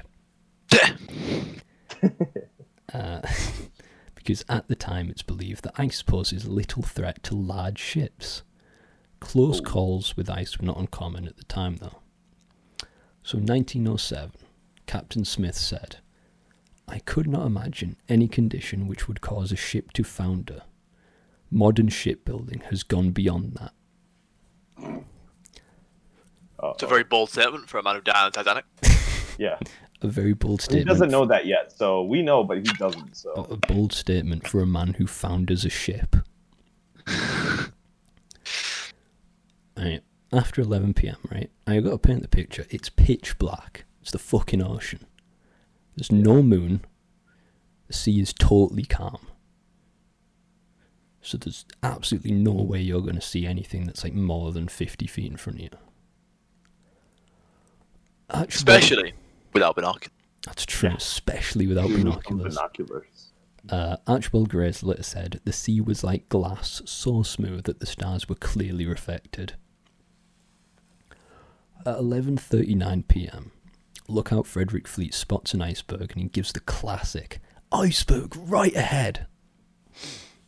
And he alerts uh, Sixth Officer James Moody, who alerts Murdoch. Murdoch offers Quartermaster Robert Hichens to chain the ship's corps to hard starboard. Right. Apparently, this was a famous line. I, I don't know. I didn't see the fucking movie to write this. Yeah. Um, the idea was they were going to port around the iceberg, so they'd stay on course, but they'd go right around it. So they'd swing the front end right, front end around it, and then the back end around it, like Tokyo drift around it. But they're going full speed, so they can't like slow. They can't stop because it's a ship. It's like fucking fifty thousand tons, right? Yeah. Um, they revo- they avoid a head-on collision, but they scrape the right-hand side against the ship, right against the iceberg, right. The result of this is six little openings with a combined coverage of about 13 square feet. Huh. It's not very big, but the, they're, they're long. They're like thir- the longest of these is 39 feet long. There's no evidence of an immediate collision above the water line. A little bit of ice on deck, but you know, nothing. Everything's fine. However, water starts flooding in through these scripts about seven tons a second.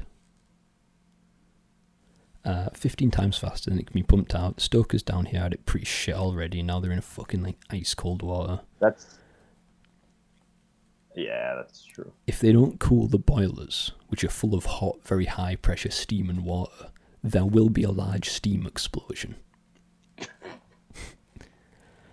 Uh, they managed to reduce the fires and vent the boilers, but by the time of doing this, they're balls deep in freezing water, right? Air temperature of the Atlantic is probably about freezing, if not a little lower, so, you know. Yeah. Right. the bulkheads, the watertight Uh-oh. compartments. I remember those. If five compartments fill up, the top of the bulkheads will be submerged and it'll sink. They breached five compartments. yeah. That's that's great. The dramatic effect on that was brilliant. I love that. Dun, dun, dun. Like, Thomas Andrews goes down to look at the damage and he's like, "Oh, fuck off, man! You're joking me." You're fucking having a laugh. right. Um, these compartments have to fill up though, right? And the, the seven tons coming in, which sounds a lot, but it's a really big ship, so it's not filling up that quickly. Yeah. and it's got to fill up the first four bulkheads before it starts like properly fucking sinking. Uh, so the angle that's sitting in f- rapidly drops to about five degrees forward in the in the in the water in like an hour, and then it stops for like an hour. Uh, Oh. So people are like, "Oh, it's fine." Like people just get false hope, say, "Oh, yeah, this is gonna be fine." By five minutes past midnight, now April 15th, Captain Smith orders the lifeboats to be uncovered. He doesn't order an abandoned ship. The radio operator starts sending out distress calls. There isn't a PA system and it's midnight, so stewards are having to go door to door to alert passengers. Ugh. and because this is an extremely classist 1912 society, they're starting first and Oh, second. really? There's like two people going going to third. Yeah. Um, there also there isn't like uh, a system. There haven't been any drills for what to do in the event of an emergency. There isn't a, an abandoned ship procedure, so people are just coming up to the top deck and putting on life jackets, and standing around. First class, you know, you got assistance, you got a hand job while you were fucking putting it on. Second class, you, got a little bit more. Third class, you just said, all right, come upstairs, lad. You you getting your extra air today. Um, a lot of people just went back inside the ship because oh, it's warmer. Because it not it doesn't look like anything's happening. Nobody was told at this point, oh, it's sinking. It's fucked. By quarter past, stewards ordering passengers life jackets on. No one's asked.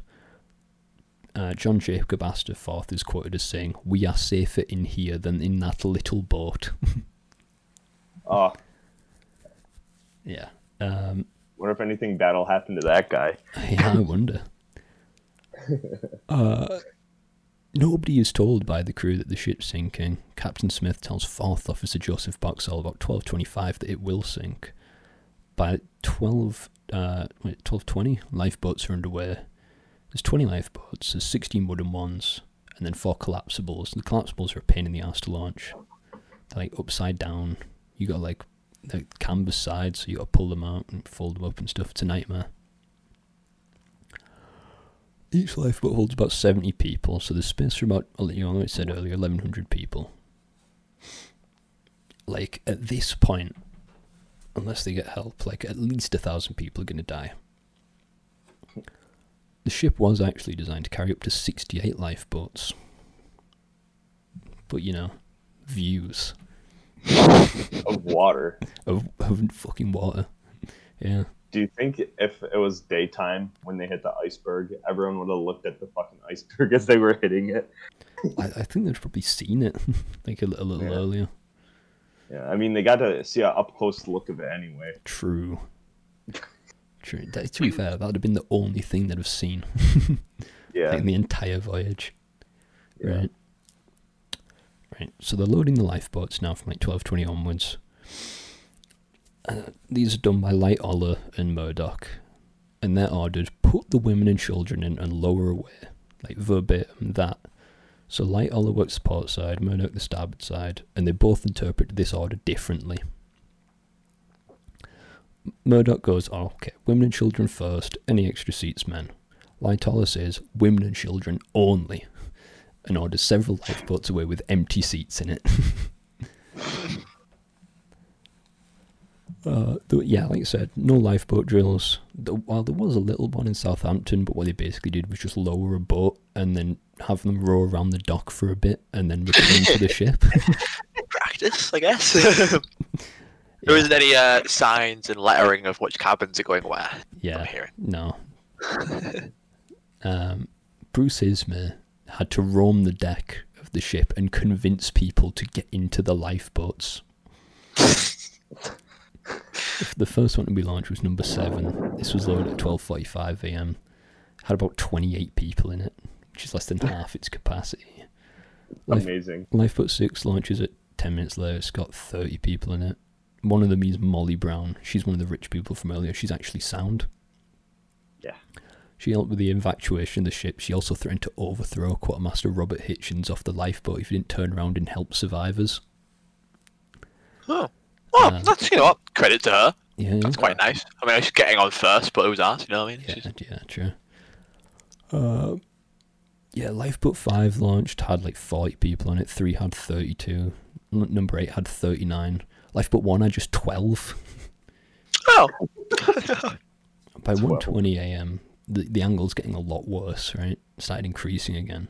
People have realised, oh fuck, it's sinking. Uh oh. Gee, they, they, they weren't taking the piss earlier on. John, John Jacob Astor is quoted as saying, "Ship fall down." Flares are being fired every few minutes, hoping to attract attention from passing passing ships. Uh, radio operators Jack Phillips and Harold Bride repeating repeatedly sending distress signals. Uh, they used the new one, the new distress signal SOS. You might have heard of it. It's one, of the, it's one of the first ships to use SOS. It was, Yeah. yeah. Which One of the CQD is the standard. Yeah. But, uh, Cock and Qual Deutsche, I believe that stands it translates to like attention all stations distress, but it sounds funnier in its original language. Uh, a bunch of bunch of ships respond. The closest is the Carpathia, right? And that's a Cunard line steamer. Its biggest rival, no less. No, that's a different ship. well, oh, it's a different shit. Oh ship. yeah, yeah, yeah. Same line, different ship. Yeah. It's 58 miles away. But 58 miles is like four hours in a ship. uh, Californian's really close, but they've gone to bed. So, Convenient to the California. Yeah. Um, and while this is happening, the engineers and firemen under the decks are frantically working to vent the steam out of the boilers to avoid a steam explosion. Uh, Chief Engineer Bell and a handful of volunteers stay behind to keep the generators running as long as possible, because once the lights go out, like pitch black, nothing. Uh, to their credit, they keep it going just like to like 2:20 a.m., just a few minutes before it sank. Most of the engineers and firemen stayed but it was obvious no more could be done by like 1:20 a.m. By this point, all the lifeboats have been launched, so they just go up to the top deck and stand there. Third class passengers are the same. The majority that survive on lifeboats were first and second class. Most third class either got lost in the ship because they were in parts of the ship that they, they had not been allowed to go to before. Um, there's lots of gates and partitions that separate first, second, and third as well so that they're just getting stuck behind the gates and stuff. This is partly down to a requirement of US immigration law at the time, which mandates that steerage class be segregated. Based America, once again. Yeah. No, it's not based. Right. That was a nice one. Yeah. Right. And there was a few third class that made it right. A, dis- a disproportionately high amount of them were English-speaking Irish immigrants. The ones that Ah. the ones that just spoke it Irish had no fucking chance, right? But yeah, you, you got a bit you got a bit lucky if you go, Oi mate! It's not a fucking lifeboat, yeah? yeah. They're not like Right. I'm on this fucking lifeboat. I'm on this fucking lifeboat. There was one third class steward, right, called John Hart. He organised three trips to the ship's interior to escort groups of passengers up to the boat deck. Uh, but a lot of third class passengers just stayed in their cabins or grouped up in the third class dining room to pray. Fuck's sake. Yeah. Fireman Charles Hendrickson reported seeing crowds of third class passengers below decks with their possessions just standing and waiting for directions. Because, like, they, they That not. makes me so fucking mad. Yeah, because like you know, entire life they've just been told what to do, right, by like Yeah. colonial oppressors. So they have no agency of their own to say like, okay, we're leaving. Because if they do, Yeah. they'll get fucking arrested or something. Yeah. Uh, by 1.30 a.m., the angle of the water is now starting to increase. The front five, the front five watertight compartments are full, and now they're spilling over into the rest, right? Uh, and now, obviously, as the angle gets worse, coming in through the portholes and stuff, it's, it's getting fucking real. Yeah, shit's getting hot. What- Once people realise that it's actually sinking, uh, they start rushing to lifeboats. So, lifeboat 11 had five people more in it than its listed capacity. Uh, a group of passengers tried to rush 14 as it was lowered, which prompts Fifth, Harold, uh, Fifth Officer Harold Lowe to fire three warning shots from his service revolver. A lifeboat 16, noted for having stewardess Violet Jessup on it, she was on the Olympic when it hit the Hawke, and she would be on the Britannic when it hit a mine and sank in World War One. Lucky. Yeah, No, she she did uh, she did fracture she did fracture her skull when the Britannic sank, but Oh. uh, uh, her lifeboat hit the propeller and she just fractured her skull. But but she survived. She was she was fine. Oh. Uh, Ships are 1:40 a.m. in their boots when she arrives. Yeah. If you're a passenger and you see her getting on, you're just like, oh fuck off. Fuck off. Here we go again. Right, 1.40 a.m. Collapsible Seas launched. Bruce Ismay gets on this one. He doesn't die on the Titanic, but his career does. He, gets labelled the coward afterwards by the press for not dying, and everyone else does. Lifeboat 2 launches at 1.45 a.m. and Second Officer Lightoller reports it was initially full of men that, quote, weren't British nor of the English-speaking race. So he threatened them with his service revolver until they got out, but he couldn't find enough women and children to fill it, so he launched it with 25 people on board. Fuck's sake. so if I was on this ship, I would have been fucking dead. we all would. Yeah, you would've we all would've- would. Yeah, we all Oh, would to the be fair, fish, but man. Well, me and CB might got away with it by like, just shout angrily in English, but yeah. Yeah, you've got your like, ancestors are If we're bugging me. if uh, my ancestors have probably never seen a fucking boat in their life. Yeah. Right. Uh, ten minutes later. Uh, is it ten minutes later? Or It's the same one, I think. No, it's ten minutes later, right? Lightoller is launching Lifeboat 4, and he refuses John Jacob Astor entry onto it. Base. Yeah. Racist. So he, he's racist, but he doesn't like billionaires. That's what we've learned. Yeah. Racist billionaire. Uh, but he does let his pregnant wife onto it. This launches with 40 people. Astor was last seen on the starboard bridge wing smoking a cigarette with journalist Arthur, uh, journalist and author Jacques Futrelle. Isidor and Ida Straus died in the sinking. Ida refused to leave her husband. Benjamin Guggenheim got changed out of his life vest and into a top hat and evening vest, stating, I'm going to go out like a gentleman. Ah, Uh, class. Tho- Thomas Andrews, he's seen throwing stuff off the promenade deck for survivors to use as flotation devices. So Cosmo Duff Gordon and his wife and their secretary uh, are among the 12 passengers in Lifeboat 1. They are later accused of bribing the sailor in charge of the lifeboat not to return to the site to help survivors. He denied it in the press, but they called him a coward. Yeah, he can't be sat around all those poor people who are about to die. Yeah. uh, the Life Lifeboat launch was collapsible D. It's launched at 2:05 a.m. By this point, the seawater's reached the boat deck. So you know the whole like the whole bow is in the fucking water. Uh, Captain Smith is seen for the last time. He's touring the boat deck before returning to the bridge.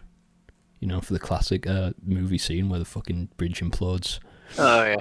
Uh, at least two passengers report seeing an officer shoot one to two men and then themselves, which is reported to be Murdoch, hence his portrayal on the film. Uh, big myth that the band continued playing as the ship went down. Uh, didn't happen. Yeah. Uh, What did the man do? uh, fucking died, I guess. Get get in. Uh, they did all die. They, they stopped playing at least 30 minutes before the sinking. Uh, the two radio operators, it's obviously they kept going till like the very last moment. Bride stated he heard them playing as he left the radio cabin. He survived. Uh, Phillips didn't. Oh. Uh, Bride got himself into lifeboat B. Phillips went to the back of the ship. Bride survived with frostbitten feet. I'd, I'd take that over death in the ocean. Yeah. Yeah, absolutely. So from 215 onwards, the angle in the water get, begins increasing rapidly, right? Like, you know, you've seen the movie. You've seen how, you see how it goes down. They did it Yeah. pretty good in the movie, actually. Like, pretty. Well, I, I don't know. I haven't seen it in a while. Yeah. Yeah. I don't I haven't seen it in a while either, but I do remember the sinking scene. Yeah, so I actually like fucking had a couple of nightmares about this after writing this episode. it's pretty hellish. I already don't like grim. boats. It, it is quite scary to be fair. Um, yeah, I, I already don't like if you read the, the the the distress transmissions from the Titanic, the very last one it sent at 2:70 a.m. is CQD. This is Titanic. CQD. This is, and then it stopped. So we're underwater. No, it's not that it went underwater. The power. Oh, the went guy left, and then it went underwater. The power went like out. I'm afraid of the ocean, so like anything with like water travel just fucking scares me anyway. So this just doesn't help Yeah. anything Yeah. at all. I, I, oh, wait till you do Estonia, man. That's worse. yeah. From 215 onwards, the angle in the water begins increasing even more, right? Causes a wave to crash on the boat deck and it sweeps collapsible A and B into the sea. And a bunch of people trying to launch them. This includes Lightoller, uh, Six Officer Moody, Archibald Gracie, and Harold Bride. They get swept into the upside down collapsible B. Lifeboat, life, Lightoller is sucked into a ventilation shaft, blown out by a gust of hot air, and emerges next to collapsible B, which he gets into. I can't lie. I mean, that is quite funny the way he's got like he's like landed. Yeah, you got lucky. Um, as at this point, this is like two eighteen or whatever. The forwardmost funnel collapses and crushes a bunch of people in the water, just missing a lifeboat. Passengers report hearing a load of muffled explosions, which you know probably trapped air pockets escaping or just imploding. Uh, survivors report seeing the stern of the ship rise about thir- rise to about a thirty to forty-five degree angle Yeah. in the air. Now, as this is happening, there's a bunch of explosions and bangs going off in the side of the ship. And people are like, oh, that's probably just like the boiler room coming loose and stuff. Uh, but it's later theorized that this was actually the ship breaking up. oh, Because at this point, the waters, the, the lights have gone out, right? Yeah. The, the lights go out like five minutes before the end. Archibald Gracie later went on to say, like, oh, it didn't go out in two pieces, but he wouldn't have fucking seen it. Yeah. Um, yeah, so I think the general idea is that it broke up on the surface. It broke up about this point when all these uh, explosions are going off. Obviously, the main reason it breaks in half is because you have like 45,000 tons of ship resting entirely on the keel, Yeah. and it, it just fucking snaps. um, by 2:20 a.m., it's just gone. It's under the water. Uh, Could you imagine like what it would sound like? Just you're just out on the ocean and you're just hearing this ship just like collapse and like pitch black nighttime. It would be so fucking horrifying. I'd probably Oh, yeah. Oh, yeah. I was like on a lifeboat all you would hear is like you know the, the ship breaking up and people screaming. Screaming. Yeah. And you, uh, you you could hear and not see most of it. Yeah. exactly. Uh, right. How are we up to? Now, the back end of the ship, it's not like the movie, right? Uh, in the movie, it goes like fucking vertical. In real life, it's like the back end, the stern, it settles back into the water and just kind of sinks like another 30 degree angle. Mm. It's a bit less interesting. After going down, the two ships continue, obviously going down. Uh, I want to point out, by the way, ships aren't supposed to use the Z axis in 3D space. Right? Yeah, it's very they're very they travel a lot on two dimensions. Yeah, you, on you got X, you got Y. If you're using Z, something's gone wrong. but yeah, it becomes.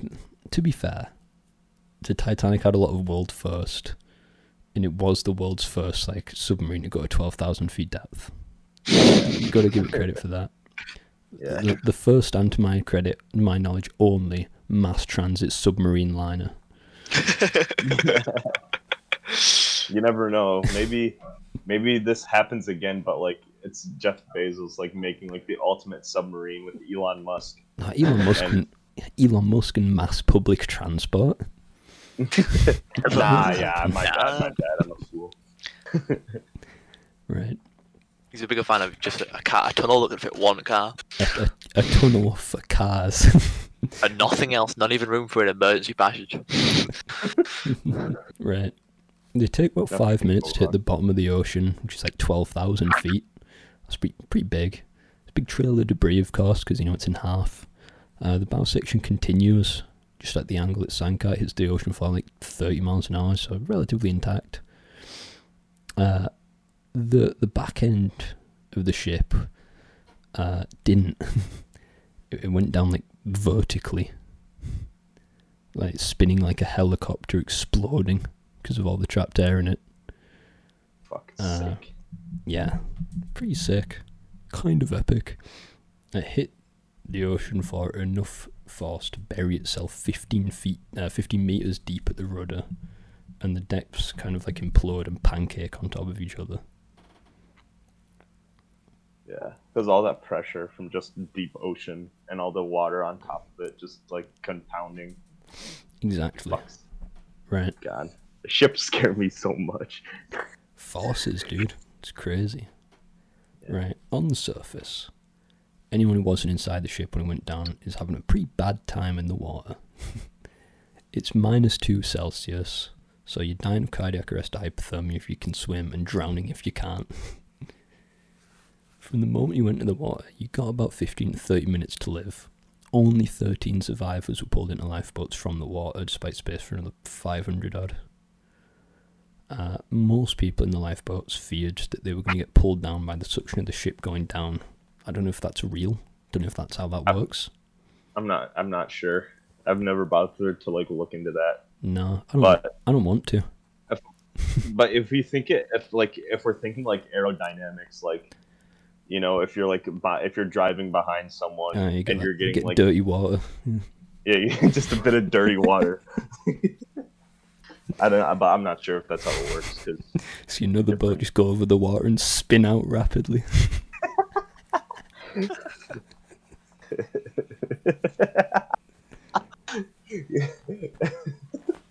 it's it's like the worst mental image that just came into my head. Just imagine you're on a ship and it starts just like swinging around uncontrollably.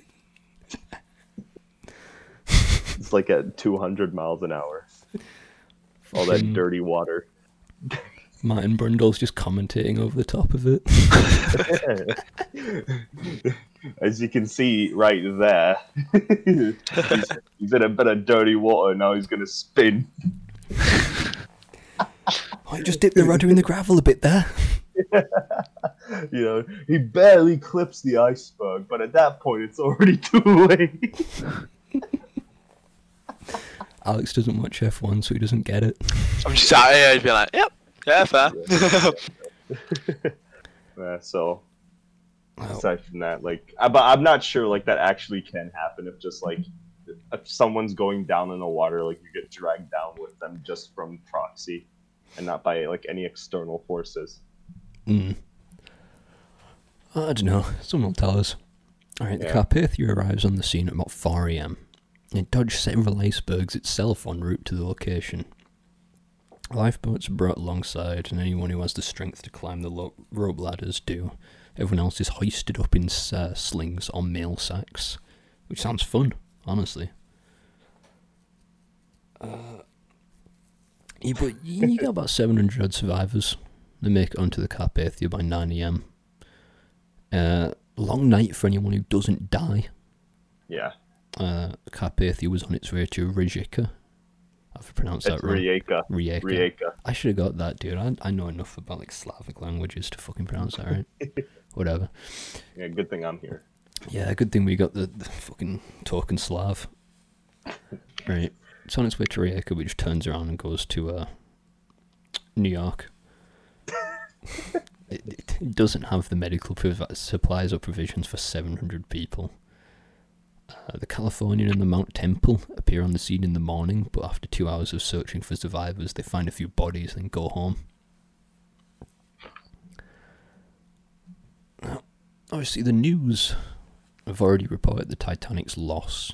It's worldwide news because it's a big deal. By April 18th, when it gets back to New York, the Carpathia.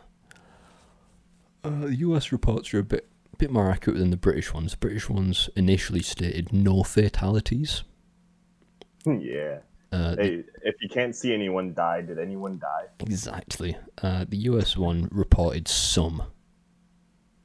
So, a little bit better. Um, White Star had already begun retrieving the bodies from the site. They got 328 recovered out of like 1,500 dead. Not too, not too bad, I guess. Uh, they buried 120 at sea. 209 were brought on shore. 150 were buried in Halifax, Nova Scotia. The total number of fatalities depends on who you ask the British, the Americans, whatever. The, um, estimates range from 1490 to 1635. The British Board of Trade lists it at 1514. Uh, from a total of 2,224 people on board. So mm, it's pretty bad. Uh, due to the you know classes and women and children, only 51% of uh, Right, no. Alright, I started going into a different fucking segment there. The vast majority of Mhm. survivors were first and second class women and children. 51% of all children on board made it, 56 saved against 53 died. 52 of the Oh. 53 were first, third class, of course. 74% of women made it, 89 of the 109 being lost were third class. 80% of all men on board died, uh, 1,352 of the 1,400, 514 were men. Mostly crew in third class, only 57 guys from first class and 14 from second class made it, uh, while 75 from third and 192 members, uh, crew members made it. Just really, really appalling survival rate. Uh, us three Yeah. all die. Yeah, pretty much like any of us would have been dead on that day. No, I mean, I'm, I'm, I'm, a, like- I'm an alpha, man. I just go out there and say, nah, let me in the fucking lifeboat, man. The fucking life, I just swim back to land on my own. I heard a joke about that. It's like an Olympic swimmer on the Titanic, and he's like, goes to the captain, he's like, bro, point me in the direction of the nearest land and I'll swim for help. And he's like, alright. It's down. and just jumps right in and freezes immediately. His bombs away, and he goes. Yeah. It's, oh, fuck it, it's cold, mate. Let me out. Let me out.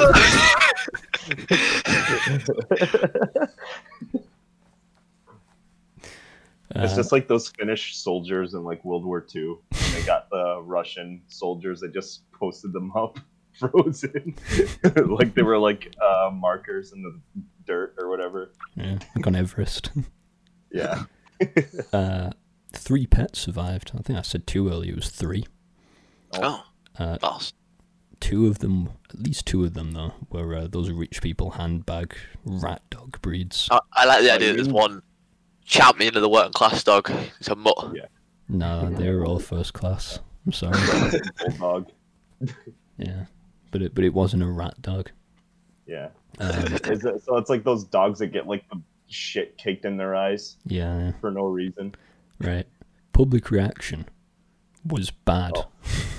Oh yeah, you, don't say. A lot of questions asked, like why weren't there enough lifeboats? Why did Ismay save himself? Why did the ship sail at full speed in an ice field? Why did ship fall down? Uh, 699 of the crew members were from Southampton, and 549 of those died. So, people in Southampton, very sad. Uh, people in Belfast were fucking gutted. Yeah, yeah, yeah. Uh, shipyard workers were reportedly weeping in the streets. Oh, yeah. Don't. Uh, That's no good. Yeah, no good. British and US inquiries begin immediately, and they find that the regulations for the you know number of lifeboats ships have to carry is dangerously out of date and inadequate. who would have thought? they also Whoa. find that Captain Smith did not respond to ice warnings in an adequate manner, and that lifeboats had not been properly filled, crewed, or manned during the collision, or afterwards. I should say. Uh, yeah, they reform a shit ton of these regulations and standards. I can imagine Captain Smith probably wasn't that asked, to be fair. She's let him avoid, and he's like, ah, why this now? You know what I mean? Like, I mean, he, he was dead, so He was no, no, I'm saying, like, while he's going down and he's, he's mismanaging the whole situation. I mean, he's pretty like, fuck's sake. yeah, he was reportedly in a catatonic state. um, neither inquiry blamed White Star Line or the International Mercantile Marine Company. This this disaster was categorized as an act of God. Jesus. Uh, yeah. There were lots of changes in maritime regulations, of course. Ships now have to have enough lifeboats for all their passengers. Lifeboat drills have to be properly carried out, radio equipment manned 24 hours a day. Uh, White Star paid some compensation to families. Not a lot, up to like 300 quid for people who were dependent on crew members and dependents of passengers sued White Star they were awarded like various amounts. I think the highest amount was up to 50k uh, US dollars. What, is that like modern money or is Yeah, I that like modern money. oh fuck's sake? That's like nothing. Yeah. Uh, insurers paid out over a million pounds at the time for lost possessions and cargo. So you get your money in your car back. There was one your car. bail. There was one car on board. No, whoever that whoever that one car was, look, lucky him. Yeah. Right. Conspiracies. Now here's the fun stuff. This is what I've been It's waiting different. to talk about. The, the juicy part. There are a few. The Olympic. the Fucking sister ship. Olympic! Right. The sister ship of the Titanic. The big one is that the Titanic was swapped with the Olympic before its maiden voyage and purposely sank by J.P. Morgan, so he could cash in on the insurance because the Olympic was damaged in the collision with the Hawke, of course. Um, the guy behind this one was called Robin Gardiner. He basically just drew, draws on a bunch of conclusions, uh, co- coincidences, I should say, not conclusions, suggesting White Star would save money by sinking the ship and claiming the insurance versus repairing the Olympic. Uh, the Titanic cost more to build than it was insured for. Incidentally, uh, yeah, The Robin Gardiner guy, the guy who wrote this conspiracy, if you, if you listen to this, uh, if you look at a picture of him online, he looks like every conspiracy theorist ever, ever. Like, uh, he has combed hair, wears a knitted jumper, and has those serial killer glasses. Like, he just looks like he has a conspiracy theory. oh, he really does. I want to see what he looks like. He looks racist. He Yeah. does look racist, you're right. Which makes sense, to be fair. A lot of conspiracy theorists are also racist. Yeah. Yeah. Um, there's another one, another conspiracy. J.P. Morgan had the ship sank on purpose to kill a bunch of his rich rivals. Um, This one's very believable. Yep. Of course, the most efficient way to assassinate someone is to sink a ship. You mean, your K- your KD ratio is pretty high, to be fair. Yeah. True. buy an Not iceberg as as as well. some of the people we're talking about later.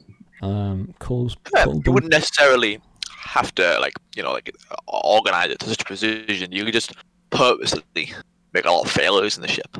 Yeah. Oh, and there were a few, to be fair, yeah. but he didn't design it. Thomas Andrews did. But you know, could have been. I don't know. Sounds like bullshit to me. Um, sure, I mean, he's J.P. Morgan. You could just have him shot. Yeah, he's he's JP Morgan. Do whatever he fucking wants. Um, Right. Ocean deep. We know this. Yeah. Submarines not so good in 1912. True. And nobody knows where the ship went down. So people start planning to salvage it straight away. Uh, a consortium of the wealthier families of the victims, mostly the uh, Astors and the Guggenheims, hire a company called the Meriton Chapman Derrick uh, Wrecking Company to raise the ship. And it is immediately abandoned because the the pressure at 12,000 feet below the surface is 6,000 psi. And World War One happens. So people, you know, they got bigger titties to lick than a sunken steamliner. And people just kind of forget about it, the public. You know, World War One's a bigger deal, right? Yeah, yeah I'd imagine such. Yeah. Yeah, Uh, maybe. there are a few people that still want to raise it, right? Uh, in 1914, Denver architect called Charles Smith proposes attaching big magnets to a submarine, Yeah, bitch. Magnets. and these would immediately draw the wreck's steel hull. And then once he's found the wreck, they'll lower more magnets on winches to lift the ship to the surface. I love like like pre like um like mechanics in this era are so like fundamental. Like they're just like what if we just got a bunch of magnets and pulled it up using all these magnets? People who aren't engineers getting into engineering. Yeah. It's great. Um, another proposal said, why don't we fill it with balloons? they dropped this one after they realised they'd have to inflate the balloons. this is exactly like this is the, exactly what I'm talking about. Like balloons. Balloons. Yeah, yeah. It's just, just like surprised- blokes sat in a room in a pub, come up with these ideas. No engineering background, but they're like, yeah, that'll work. Do you think like if this happened around the time like they had uh zeppelins, like they're just like, what if we tied it to a zeppelin? what, what if we got a bunch of zeppelins, right? And we just just pulled them up. Yeah. By the 60s and 70s, people have remembered that it exists, right? Because the wars are finished. Uh, we got money and time to waste. You, you got time to think about ships being sank a long time ago. More silly ways to raise it include filling it with 180,000 tons of Vaseline and floating it up. Uh, filling the wreck with ping pong balls, which overlook the fact that ping pong balls would be crushed by the pressure. Or to turn the wreck into an iceberg using liquid nitrogen and float it up. um, there's a book in 1976 called Raise the Titanic. Uh, and in that, they repair the holes in its hull and then pump it full of compressed air and float it up in the surface. They recreated this in the 1980 movie adaptation, which sucked ass. Uh, that movie won a few Razzies, had a $40 million budget, and made 7 mil at box office. Kino. Yeah, Kino. Uh, in 1977, a dude called Robert Ballard gets involved. He's an oceanographer. He knows ships. You know ships. Yeah, and uh, he's got a Titanic boner. He makes the first expedition to find it in October 77 using a deep sea salvage vessel, but he doesn't find it. Uh, the drilling pipe it's connected to breaks and they lose 600k worth of sonar equipment. Real clever. Uh, in 1980 to 1983, a Texan oil baron called Jack Grimm sponsors various expeditions to find the wreck. Now, Jack Grimm had previously sponsored expeditions to find Noah's Ark, the Loch Ness Monster, Bigfoot, and a hole in the North Pole. Oh, Uh, he also had a trained monkey called Titan to point out where the Titanic is on a map. ooh, ah, ah. And then like, he later got rid of really are in he the got- Joe Rogan he got rid of the monkey. he got rid of the monkey because, like, the salvage team that he had to actually find the wreck said, "Look, it's him or us." um, they got close. They passed over the wreck in 1983, but they didn't detect it. So, by 1985, Robert Ballard's back in the game, right? Uh, he's developed a new system for detecting underwater salvage with a sonar system called Argo and Jason. So basically, you have a, a deep sea remote vehicle with sonar attached to it, and then a little robot tethered to it that can roam the seafloor and take close up images. But he needs funding, so he goes to the US Navy, and they're like, "Oh, this is pretty cool. We'll f- we'll use it to find these two nuclear submarines we lost in the '60s." Oh, ah, as, as the Americans do. They're good Yeah. at that. Uh, the, the Along with like the six bombs they like lost just randomly. Yeah, right. USS Thresher and the USS Scorpion. Uh, Bard finds them, and he also finds that they left a big debris field bigger than the vessel themselves, right? Uh, now, when he's finding these, he's sent on another expedition to the Scorpion, and the US Navy basically said, okay, when you're done with that, you can look for the Titanic. That's 12 days. Do I do us do us a favour, and then you can have your fun. Yeah. Uh, 12 days isn't a long time. So he, he approaches a French oceanographic firm called IFR EMER. Catchy. Mm. Uh, and they scan a big area where the ship was believed to have sunk. Uh, the French team spent five weeks scanning it and find nothing, but they proper whiffed it by like a few hundred feet on their first one. Ooh. Yeah, Mm. they spent five weeks scanning fuck all after that. You said it took twelve days to find it. Well, he had 12 Like, days. That's the amount of time he got allotted. So like, like at the beginning, we're like, oh yeah, one of the first ships. It took like twelve days to cross the Atlantic, or like it took like sixteen days. You said to cross the Atlantic with steam power. So he had twelve days to just sit in one spot in the ocean to find one boat. Yeah. Well, boats by this point are good. They're faster. Yeah, Uh, yeah, and they don't like wreck. yeah. Well, sometimes. Yeah, Uh, uses sonar, but he decides just doing that and looking for the wreck's a waste of time, right? Because wrecks are small, an ocean big. yeah. So he looks for debris field instead. And on 12:48 a.m. on the 1st of September 1985, they find it. Not not the wreck, the debris field. They, they find a boiler. They found the wreck the next day after 73 years. So ship fall down, now found. Uh, makes headline news all over the world, and it kicks off a craze of Titanic mania. You know, like people start making documentaries, movies, breweries, apparently. At pub. I, I really don't respect Titanic breweries, man. That'd be a sod. expensive too. It was like three quid for well, more than that, three fifty for like a pint, which sucked. Um. So they found it right, and they go back to the wreck the following July. And they use a deep dive sub.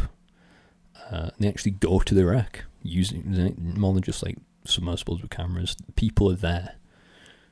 They make thirty-two dives between July 86 September 87 uh, and people start salvaging objects from the wreck right which uh, controversial because it's a mass grave Yeah, It is a mass grave. Yeah. It is a massacre. uh, in 1991 IMAX CBS and the National Geographic carry out 17 dives to the wreck. They used the footage to make the 1995 documentary film Titanica. Now there's a, a new company gets formed called RMS Titanic Inc. And they're going to raise 5,000 objects from the wreck between 1993 and 2000. Most notably, a 20 ton, 15 by 25 feet section of the hull, nicknamed the Big Piece. Where do you think that big piece is currently on display? I'm gonna guess Belfast. The Luxor Uh, Hotel and Casino in Las Vegas. I was I was gonna say like Southampton, but like okay, I. Yeah, I was gonna just say like you'd put the Belfast Titanic Museum, but nope, that makes more sense to be honest with you. The Luxor Hotel. Yeah, These are Americans that found it, so RMS Titanic Inc. is an American company. Um, I can't remember who it's owned by, but they basically just make money by having Titanic objects and touring them around the country in like music, like for displays and museums sort of thing. They are a for-profit organization. So, um, Robert Ballard, uh, he's dead against it, right? He said it's grave robbing effectively, which it is. Which is true, yeah. Yeah. Um, just grave robbing like basically a bunch of poor people were fucking drowning and they're like, Oh yeah, let's just take all the shit that they never got to see. Yeah, pretty much. Pretty much. Uh, in 1995, James Cameron made his first of 12 dives to the wreck to gather footage for Titanic movie, of course. He also made a bunch more in 2001 for his documentary Ghosts in the Abyss. Um, the discovery of the wreck itself kind of made him want to write it in the, in the 80s.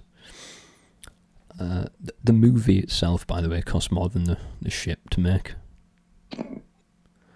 Uh, they also used big water tank, big models, uh, largely practical effects, and Kate Winslet said she would never work with Cameron again. Fair. Last 20 years or so, you know, just a bunch more salvage operations, thousands more taken by the right. Tourists can go if they want, cost like a hundred grand. Uh, I do that. Podcast next podcast, we'll do it outside the wreckage. If someone, you could pay me to go and I would not look at it. I'd close my eyes, man. I'd be the only person to, in history to go to the wreck of a ship and not look at it.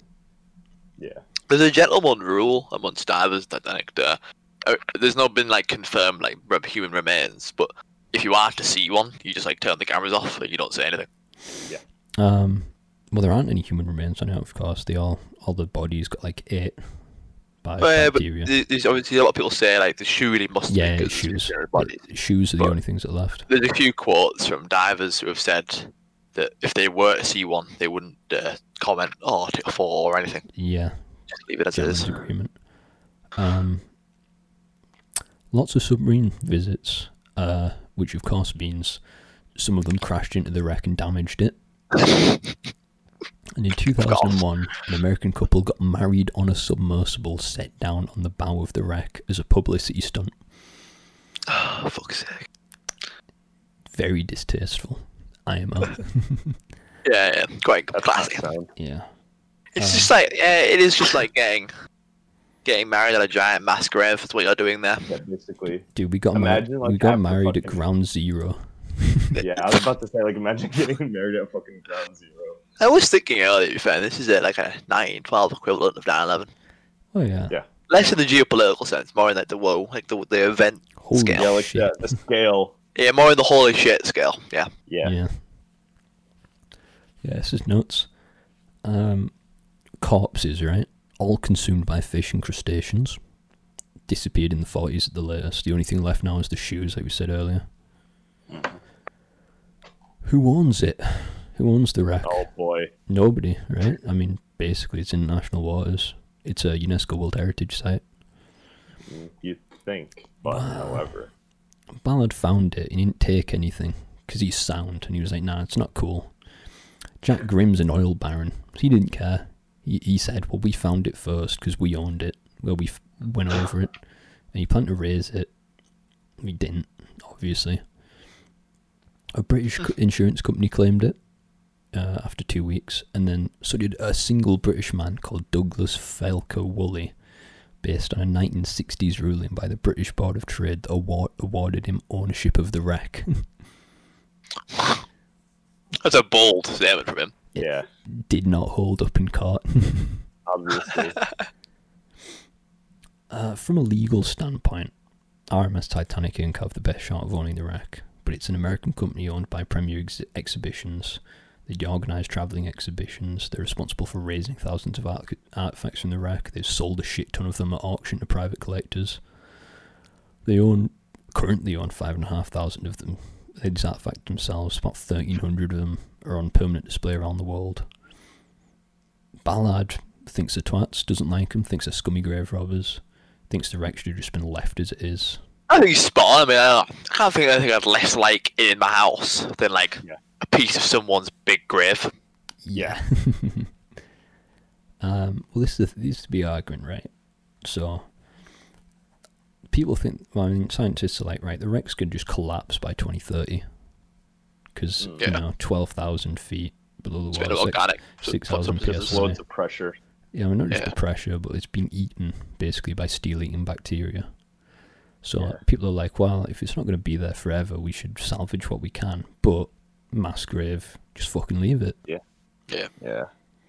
Right? I'll ask It's uh, it's really interesting, honestly. It's just like um like like yeah, it's a mass grave, but at the same time, like if you want to raise it, like it's it's just mm, I wouldn't raise it personally, but if it, from the point of view of like if you want to raise it, like Now is the time to do it because it's gonna be there Yeah. forever. yeah. but but it's Ah. interesting to think about if it would ever if you would ever like consider raising it at any point. Well, they can't raise the wreck itself.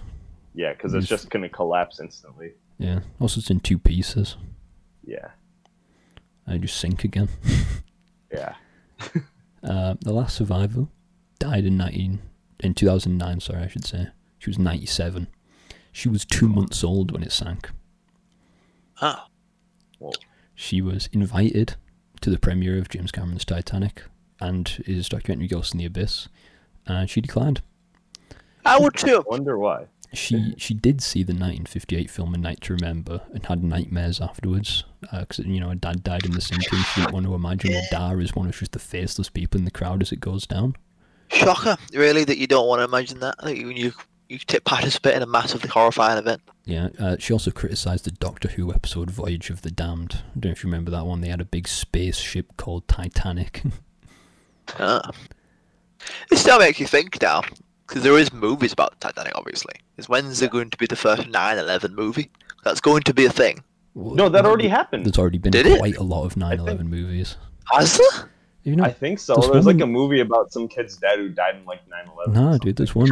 There's I can't remember what it's called. There's one with Nicolas Cage and all uh, the guy who played Carlton in uh, Fresh sake. Prince of Bel Air in it. I can't remember. what it's Classy. called. It, I watched it in school once. I can't remember what it was called. Let me, let me check. I think it, yeah, it was literally called World Trade Center. It came out in 2006. Jesus Christ. It wasn't the worst movie in the world. That's five years after though. Like, It, come mean, on, man. It was. Pre- oh, it wasn't. Sorry, it wasn't the Fresh Prince of Bel Air guy. It was Michael Pena. Ah. Uh, he's a good actor. Yeah, no, that um, that movie's okay. It's not. It's like pretty. It's about as respectful as it could be, but not like. I mean, fucking making a Doctor Who episode about it's pretty distasteful. yeah. Um, yeah, a, a woman, a spokeswoman for the show for the BBC said, said, and I quote, "No offense was intended. The episode is set on a spaceship called the Titanic and not a boat." ah. yeah. It's just, Justifiable. hey, it's just named the Titanic. It's just not based It's not on the anything. Titanic. Yeah, it's not the Titanic, so you can't Just change it. pretending. Yeah, it's fine. Um, I just want to add, Millvina uh, Dean, she- that was the name of the woman. She had to sell a bunch of stuff in 2008 to fund her healthcare because she's 96 and the NHS aren't funding her a hip operation. Yeah. Um, a fund was set up to help cover the costs, and James Cameron, Leo DiCaprio, and Kate Winslet and Celine Dion all donated 10 grand each, right? I, I just want to point out James Cameron is worth $4 billion. Fuck's sake. Come. I feel like he could have just gone, all right, yeah, here's like 40k to pay for your hip operation. Yeah. Um, now, the wreck's super deep, right? And people would thought, oh, it's super deep. There's no light, it's cold water. It'll be fine. It's basically in deep freeze. No, it's not how it works. Um, it's in a canyon. Strong current that changes a lot, a lot of salt corrosion. Um, the bacteria talked about, it's called Halomonas titanica, and it's eating the rust. Uh, so it's rapidly de- deteriorating condition of the wreck. Uh, Henrietta Mann and Bavleen Kaur of the Dalhousie uh, University in Nova Scotia reckon it's going to be gone by 2037. Like Oh, some people have said that it has till 2030 tops, and then it'll just be a big pile of rusty metal on the seafloor. rather than like a ship that uh, a noticeable shaped object. Yeah. Yeah. Well, I mean, the bow section just looks like fucking nothing now, anyway. Yeah. I just like imagine like it just all is pretty much just like and now at this point like it's pretty much like the frame that's left over and anything else is just like corroded and just like gone. Yeah. Like basically I haven't seen pictures of it because I don't want to, because of Yeah. submechanophobia. But from what I hear, it looks like shit now. oh man, I imagine. It's all like droopy and stuff. Looks like it's had a stroke. Yeah. The Titanic wreck. Yeah. I've, look, I've been looking at pictures while I've been talking about it, and you're right, it is very droopy. Droopy. It's like it's leaning forward. It, it looks very much like a whale now, I can't lie. Very cool. Yeah, it's yeah, it's like sloped down now. The, the creepy part is the picture of the very front of it, the point. Um, 'cause it, it looks like there's a person leaning over. Mm, Yeah, where like, does- where, it like does the moss is like like rotted on the uh, on the whatever it is The railing. on the front. Yeah. Yeah. mm. Yeah. Uh, that's pretty much it. Yeah. Oh, Very fun, interesting topic. I just, I just want to point out because I don't think I said it earlier, but like all the people that died in it had fucking no chance. yeah, basically like they Yeah. They, it was they basically like um predetermined like yeah, like if anything happened like if anything happened on the voyage like they would have been dead anyway, so uh, these Yeah, so the vast majority of people on this ship were viewed as expendable. if you watch this at night, you can go to bed now knowing that many of these thousand, uh, and over a thousand people sat there in a room, uh, knowing their death was coming, and merely braced for it. Yep. Forced to come into one of the most painful deaths you could experience. Oh yeah, I mean, if you can't, Drowning in the freezing cold Atlantic. yeah, I mean, the two ways you're going out, you're either freezing to death or you're drowning, or both. It's Or getting uh, crushed by the, the, ship, the pressure of the ship collapsing above you. yeah, or, you know, maybe you get maybe you're that guy who jumped off the end and hit his head on the propeller. yeah, oh, Yeah, too. Probably the nicest way to go, honestly. Yeah, yeah, quickest. Mm. That- Or oh, you just got too scared and killed yourself before you before you leave it out. yeah, it could be that guy who shot yourself. Yeah, I just like, I would like the panic that would set in. Like, you'd probably just not even know what to do, and you'd probably just like faint. Honestly, Oh yeah, probably. Like, I, I think if you presented me with a chance, okay, you're on a big ship in the ocean and it's sinking and you will die. There's no way you can get off. I'd probably just go into shock. Yeah. yeah. Like once that realization set in. Yeah, just like, I don't know. It's, it's a situation that like never happened, basically. But Mm. those people had to experience it, and you can only just uh, kind of formulate what would you would what would what would have been basically or speculate. It's no fun. I feel like this is going to become a recurring theme on this podcast. Just, No, just like we get to the end and we just feel like shit. lighthearted. Yeah, yeah, yeah, yeah, fuck man. It's, uh, it's fucking stunk ass. Uh, it says that the it says that the vehicle in the ship was a Renault. Oh hell yeah! Oh, nice. I, I like that. It's the Renault. I was thinking like probably like a Ford, but no, a Renault's good. That's cool. A Vauxhall a Vauxhall Corsa. Just sitting at the bottom of the ocean. It's one of them V6 Clios You sat in there. yeah. All right. I say this was fun, but it ended up being really depressing. Yeah. it was right, next episode will be fun. We, we've got to yeah, do a fun. JFK getting assassinated. I think I don't know. We could do the next one on the uh, European Super League because I actually Yeah, wrote that's that. really- Yeah, that's gonna Are be. we recording still? yeah, Yeah. Boss. this is the outro. Yeah. Bye. Yeah. All that- right. Yeah, that'll do.